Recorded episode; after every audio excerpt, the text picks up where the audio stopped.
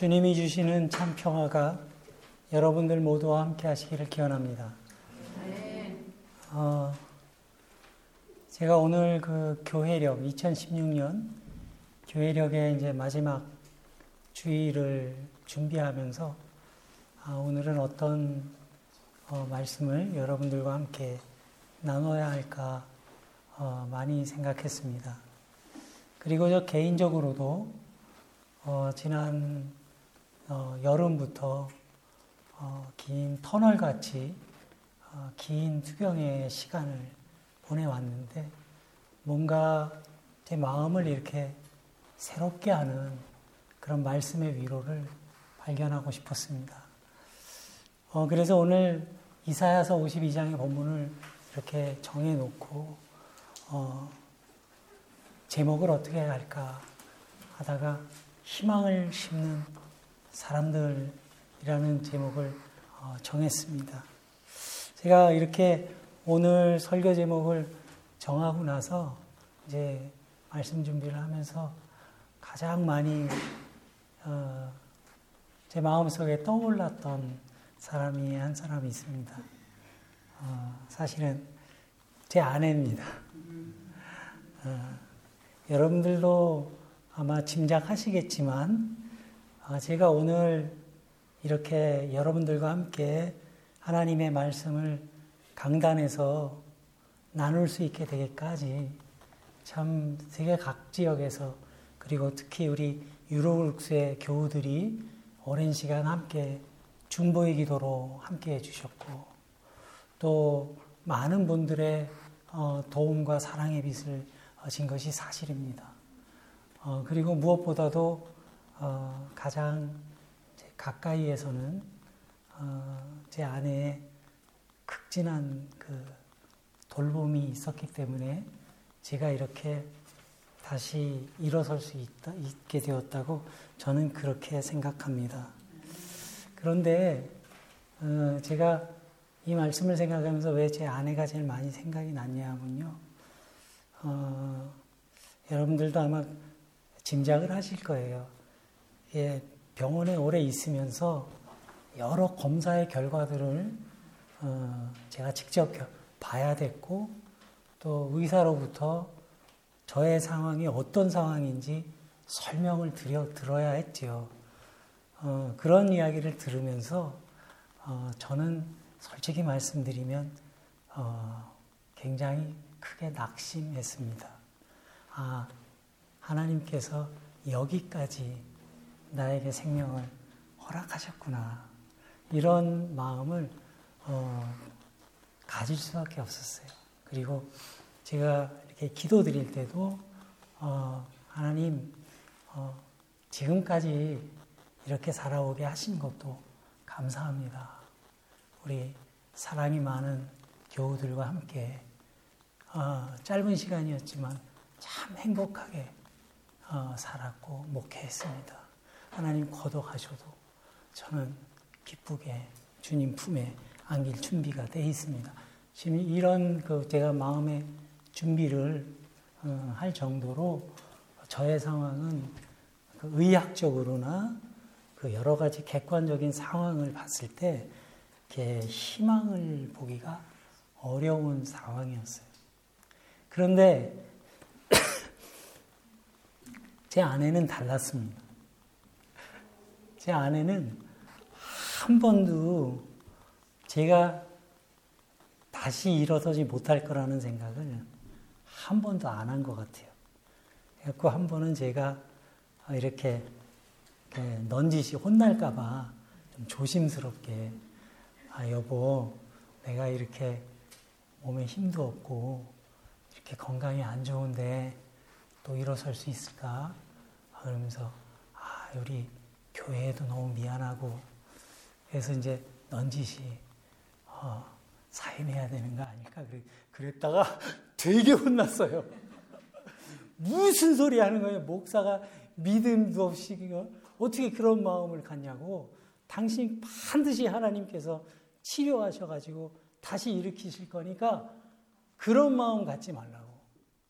그러면서 항상 이가 그냥 하는 소리가 아니라 정말 희망을 저에게 어, 심어주고 목사인 제가 부끄러울 정도로 아, 나는 하나님께 다 맡겼으니까 이것도 그래도 남, 나름대로 겸손한 믿음이라고 생각을 하고 이렇게 얘기를 꺼냈다가 된통 혼났어요.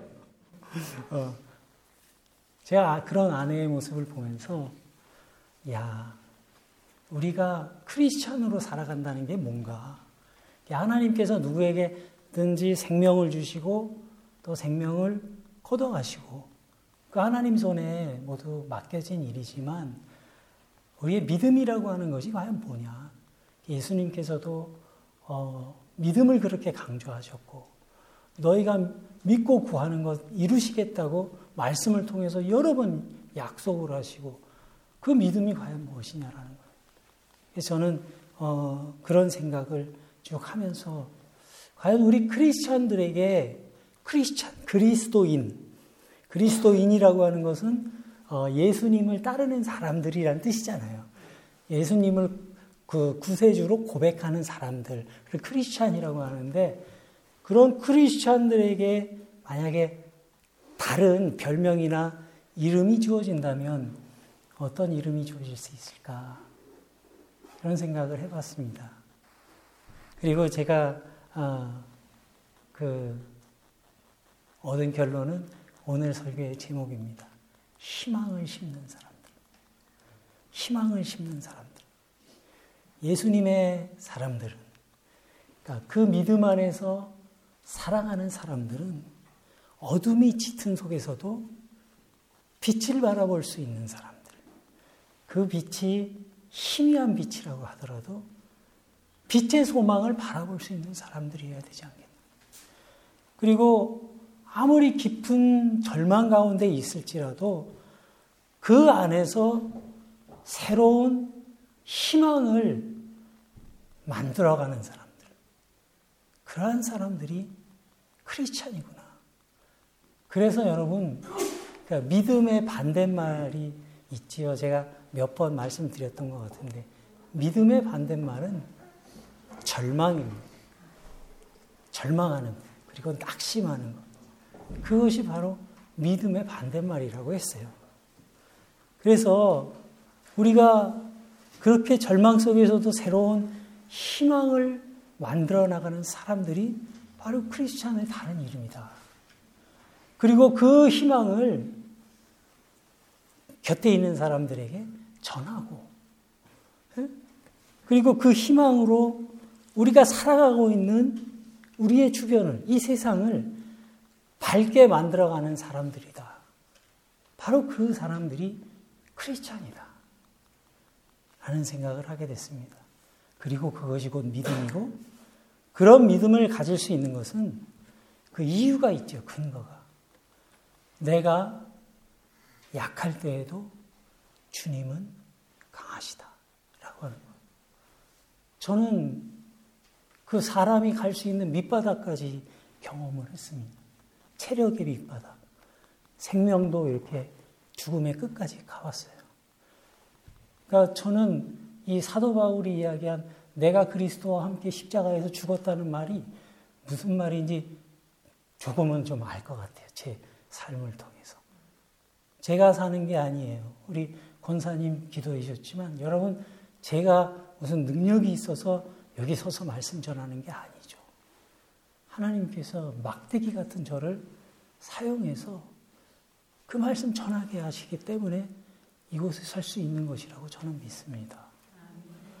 그래서 우리에게 이러한 그 말씀에 근거한 믿음이 있어야 하는 거죠. 그렇기 때문에 우리는 크리스찬들은 희망을 심는 사람들로 살아가는 것입니다. 그래서 어떤 그 유명한 선교 신학자가 아, 그런 말을 했어요. 선교라고 하는 게 뭐냐? 선교란 희망을 감염시키는 거다. 희망을 옆에 사람들에게 이렇게 막 감염시키는 것이다. 이렇게 정의를 어, 내린 선교 신학자가 있는데 그 말씀의 그 비유가 아주 적절한 것 같습니다. 오늘 그 이사에서 52장 이 본문 말씀은요, 어, 기원전 약 6세기경, 예, 그 6세기경을 배경으로 하고 있습니다. 이때는 우리가 이제 구약의 예언서 좀 열심히 공부해 왔는데 이때가 어느 때냐 하면 이스라엘은 나라가 다 망했어요. 그냥 망한 걸로 끝나는 게 아니라 포로로 잡혀갔잖아요. 그래서 바벨론이라고 하는 곳에서 어, 그 포로 생활을 오랫동안 하고 있었을 때, 하고 있을 때 가 시대의 배경이에요. 이 말씀의 배경이. 그렇기 때문에 사람들의 그 마음이 어땠을까요? 지쳐 있었겠죠. 그리고 언젠가는 이 바벨론으로부터 해방될 거라라고 하는 어, 희망은 아마 다들 있었겠지만 그 희망이 그렇게 크지는 않았을 거예요. 왜냐하면 벌써 나라 망한 지 한 200년이 지났고 포로로 끌려온 지도 막 100년이 막 넘어가고 있으니까 사람들이 아, 여기서 우리가 이 노예 생활에서 해방될 거라고 하는 기대는 갖고 있었을지 모르지만 그 희망의 불씨는 점점 사그라들어가고 그, 소, 그 소망이 사람들에게 새로운 생명 있는 삶의 활기를 주지는 못하고 있었던 그런 때입니다. 그래서 어쩌면 그냥 사람들에게 소망은 그냥 소망이고 희망사항이고 현실은 그냥 현실이라고 하는 그러한 자주 섞인 한숨을 내쉬며 살고 있었던 그런 때라고 여러분들 생각하시면 좋겠습니다. 여러분, 이 세상에서 가장 비극적인 일이 있다면, 어, 무엇일까요? 그거는 내일을 꿈꿀 수 없는 일입니다. 내일의 소망을 잃어버리고 사는 사람들이 가장 불행한 사람이에요. 그래서 이 세상에서 가장 나쁜 범죄도요, 누군가로부터 내일의 희망을 빼앗는 거, 이것처럼 나쁜 범죄가 없다고 얘기를 합니다. 희망을 잃어버렸다고 하는 것은 내가 왜 살아야 하는지, 그 존재 이유를 잃어버리고 살아가기 때문에 삶의 의욕을 찾을 수가 없는 겁니다. 사람은 누구든지요, 내가 왜 사는지, 내가 왜 살아야 하는지, 그 이유를 분명히 알면 어떻게든지 살아갈 수 있지만 그 삶의 의미가 사라지고 나면 인생은 완전히 황무지로 변해버리고 마는 겁니다. 여러분들 곰곰이 한번 생각해 보세요. 여러분들이 절망했을 때가 어떤 때입니까? 아, 내일의 희망이 보이지 않는 것처럼 느껴질 때. 너무나 막막한 그런 두려움이 밀려올 때. 그래서 내가 지금 어떤 삶의 의미를 발견하기 너무 어려울 때 우리는 낙심하고 절망해 오지 않았습니까? 그래서 이렇게 무기력하게 소망을 잃어버린 백성들에게 새로운 아주 구체적인 희망의 소식을 들고 찾아온 사람이 바로 이사야 선지자였습니다.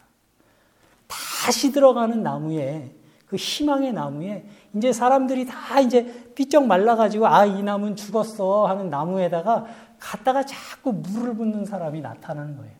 그 뿌리에 살아나라고. 바로 오늘 본문의 이사야 선지자가 바로 그 사람이고요. 이 선지자는 그러한 현실 속에 절망의 현실 속에 빠져 있는 이스라엘 백성들에게 그 평화가 없는 그 세상에서 하나, 하나님의 샬롬을 선포합니다. 하나님의 샬롬을 선포해요. 여러분들 본문 말씀 한번 볼까요? 7절 봅니다. 좋은 소식을 전하며 평화를 공포하며 복된 소식을 가져오며 구원을 공포하며 시온을 향하여 이르기를 내 하나님이 통치하신다.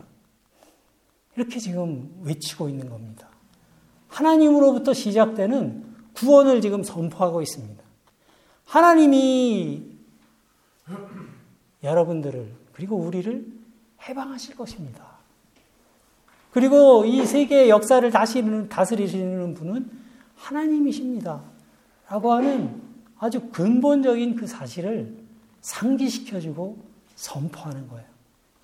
지금 현실 세계에서는 이 이스라엘 백성들을 지배하고 있는 것은 바벨론, 이 막강한 제국, 바벨론이라고 하는 제국이지만 그들도 결국 하나님의 주권 아래 있는 있다는 사실을 예언자는 선포하고 있는 겁니다.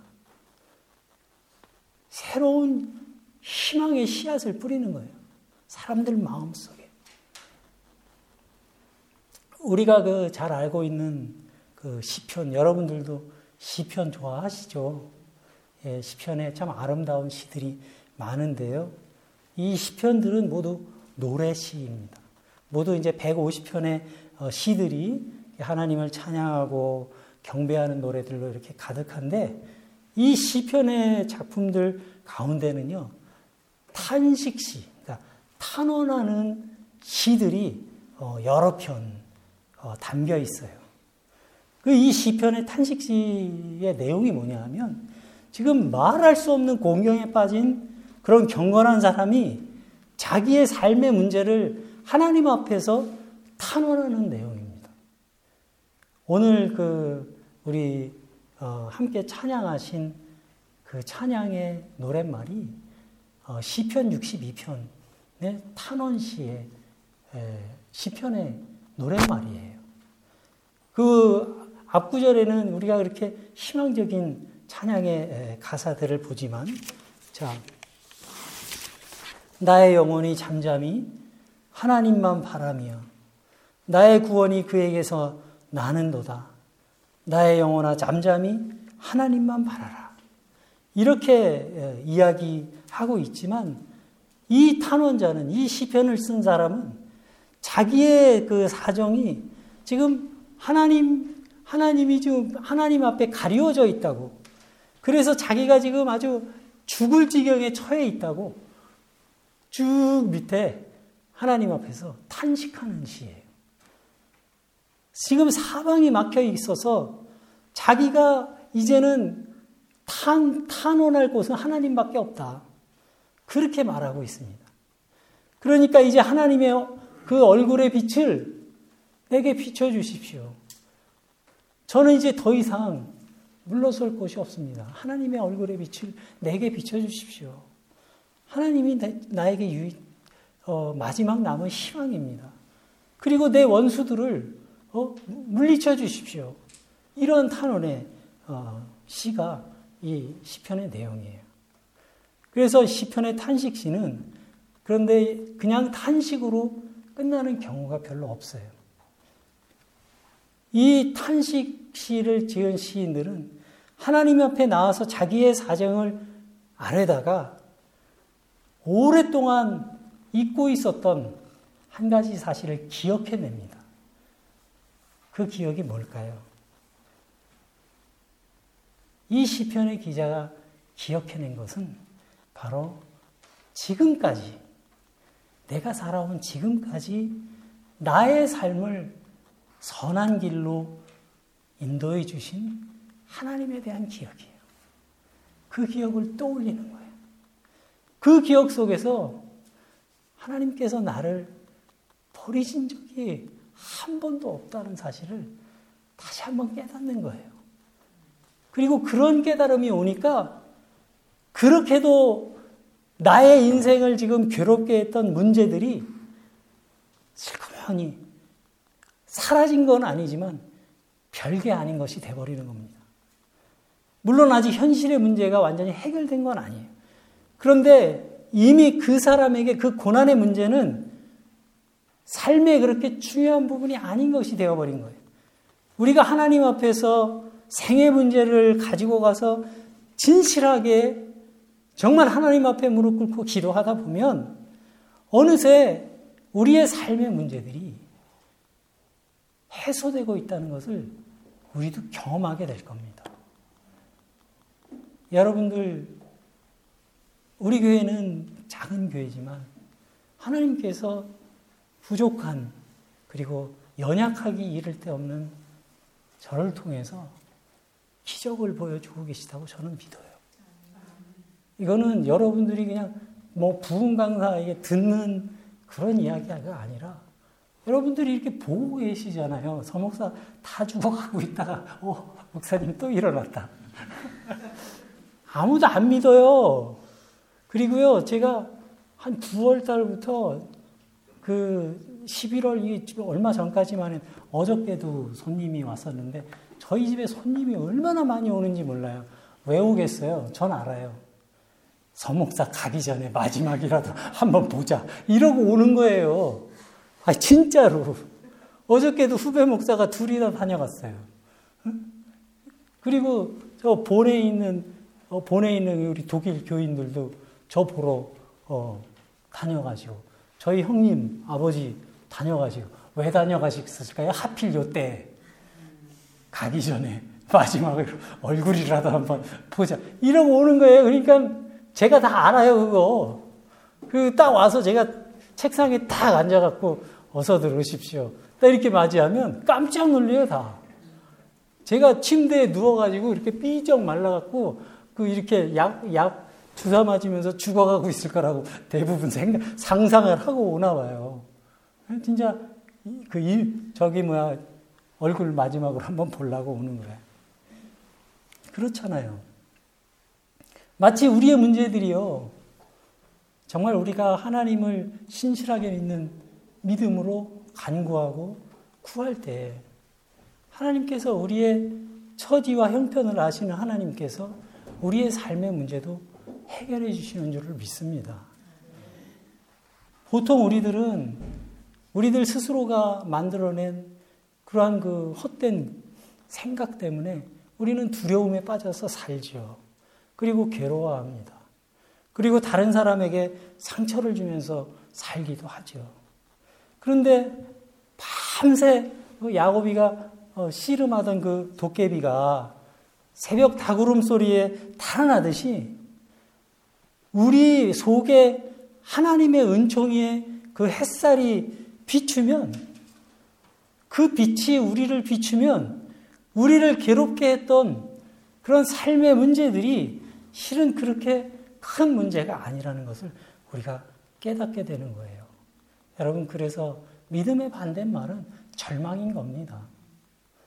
혹시 여러분들 마음속에 두려움이나 절망을 품고 계신 분들이 계시다면 여러분들의 믿음을 한번 돌이켜 보시고 그리고 주님을 바라보시고 주님을 신뢰하는 여러분들 되시기 바랍니다.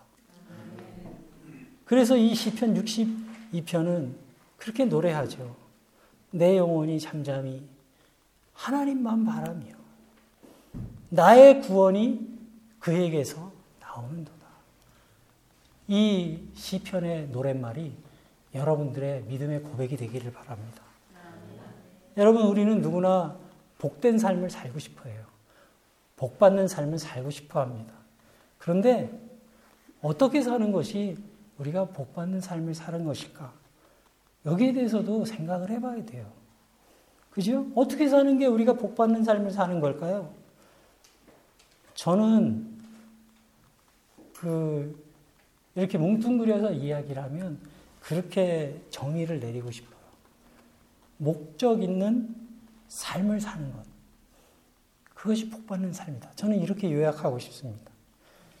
이것만 가지고도 한참 설명을 해야 되겠지만 이 말을 좀 다른 말로 풀어서 표현한다면 하나님께서 각 사람에게 여러분들에게 모두에게 우리 모두에게 생명을 주셔서 이 땅에 보내셨어요. 우리는 그걸 믿 는 사람들입니다.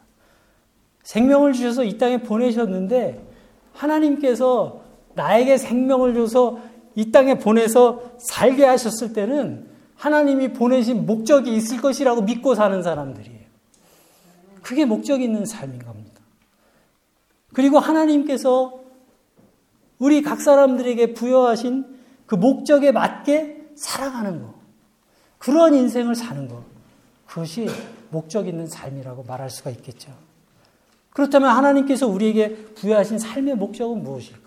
우리 특히 청소년들 가운데 어, 그렇게 그런 친구들 많아요. 이제 사춘기 막 이렇게 오춘기 오면서 아 나는 왜 이렇게 못생긴 거야? 그러면서 막 이렇게 나는 공부를 못하는 거야? 이러면서 막 절망하고 막 그런데 그럴 필요 없어요.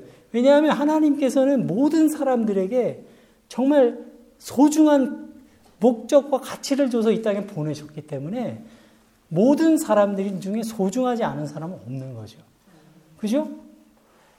제가 여러분들보다 좀 더 잘생겼다고 해서, 그 뭐, 뭐 떡이 하나 더 생겨요. 밥이 하나 더 생겨요. 여러분들 나름대로의 아름다운 삶의 목적을 가지고 살고 계시잖아요. 우리가 그것에 대해서 감사할 수 있고, 또 그것을 은혜로 생각할 수 있고, 그렇지 않습니까? 그러면서 우리가 나에게 맡겨진 일, 그것이 학생 때는 공부하는 일일 것이요, 또 직장 생활을 할 때는 또 성실하게, 정직하게 그 일을 수행하면서 살아가고, 또 가정에서는 아내로 남편으로 또 아들, 딸로서 살아가는 것. 하나님께서 우리에게 그런 삶을 부여하셨잖아요. 그러한 부족한 부분들을 우리가 채워가면서 또 감사하는 마음으로 살아가는 것. 그리고 좀 더 우리가 범위를 넓힌다면 우리가 속해 있는 이 세상 속에서 어? 우리가 살아가는 이 세상이 조금 더 따뜻하고 인간미가 넘치는 그러한 세상으로 변화될 수 있도록 우리가 작은 수고하고 수고를 더하고 노력하는 거. 그죠? 그리고 성경의 말씀, 로마서의 말씀처럼 눈물 흘리는 사람들 곁에 머물러 줄 수 있는 거. 그들의 눈물을 닦아주면서 함께 그 슬픔의 짐을 나누어 줄 수 있는 거. 그리고 절망 속에서 살아가는 사람들이 새로운 희망을 갖고 살아갈 수 있도록 그들을 부축해 주는 거. 그죠? 저는 이러한 삶을 살아가는 것이 복된 삶이요. 하나님께서 우리를 이 땅에 보내신, 각 사람을 보내신 목적 있는 삶을 살아가는 모습이라고 저는 믿습니다. 모든 사람들에게는 장점과 단점이 있지요. 제가 이강준 집사님 참 좋아하는데, 목소리도 좋죠. 성품도 되게 온유하시죠. 근데 내가 모르는 단점이 있을 거야, 분명히. 장점만 있질 않을 거야. 그러면 너무 불공평하잖아. 사람이 너무 멋있어 보이니까. 그죠? 단점도 분명히 있을 거야. 부인만 하는. 그죠? 어떤 사람도 단점만 있는 사람은 없어요. 그죠? 그렇다고 뭐 장점만 있는 사람도 없겠지요. 그렇다면 장점도 있고 단점도 갖고 우리가 살아간다면 이왕이면 그 사람의 좋은 면을 이렇게 봐주는 거. 그래서 그 장점을 살려주는 거. 그래서 그 사람이 그 장점을 살려서 더 보람되는 삶을 살아갈 수 있도록 이렇게 부추겨 주는 거. 용기를 주는 거. 희망을 주는 거. 아주 중요한 일이죠. 저는 그 이러한 마음이 목회의 가장 기본적인 마음이라고 생각하기 때문에 교회 안에서도 어, 예, 여러분들을 볼 때 또는 우리 아이들을 볼 때도 그 아이가 어떤 장점을 갖고 있는지 발견하려고 늘 이렇게 애를 쓰고 또 기도하기도 합니다. 프랑스 신부님 중에 그 앤소니 드 멜로라고 하는 아주 유명한 신부님이 어, 있어요. 이분이 어, 책에서 쓰신 글 중에 이런 구절이 있습니다.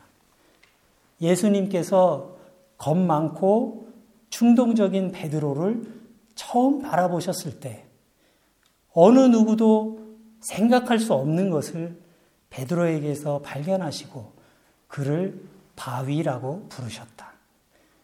그래서 베드로는 완전히 변해서 별명 그대로의 사람이 되었다. 너무 멋진 말이죠. 다른 사람 안에 감춰져 있는 긍정적인 면을 발견해주고 격려해주는 것이야말로 우리가 그렇게 어렵지 않게 힘들이지 않고 실천할 수 있는 일인지도 모릅니다. 여러분, 오늘은 2016년 교회력의 마지막 주일입니다. 달력은 아직 한 장 더 남아있지만 이제 다음 주일이면 교회력의 새해가 시작되는 거예요. 대림절이라고 부르죠. 대림절과 함께 시작되는 우리의 새해는 새로운 소망의 꽃씨들이 여러분들 마음속에, 여러분들 영혼 속에 피어나는 은총의 날들이 되기를 주님의 이름으로 축복합니다. 이제 다음 주일부터 성탄절까지 약 한 달간은 이 대림절. 근데 이 대림절은 빛의 절기예요. 빛의 절기. 빛이 아름답게 빛나는 이유는 주변이 어둡기 때문이죠. 그죠? 이 땅에 빛으로 오신 주님과 함께 이 어두운 세상 속에서 소망의 빛을 비추시는 저와 여러분들이 되시기를 주님의 이름으로 간절히 기원합니다.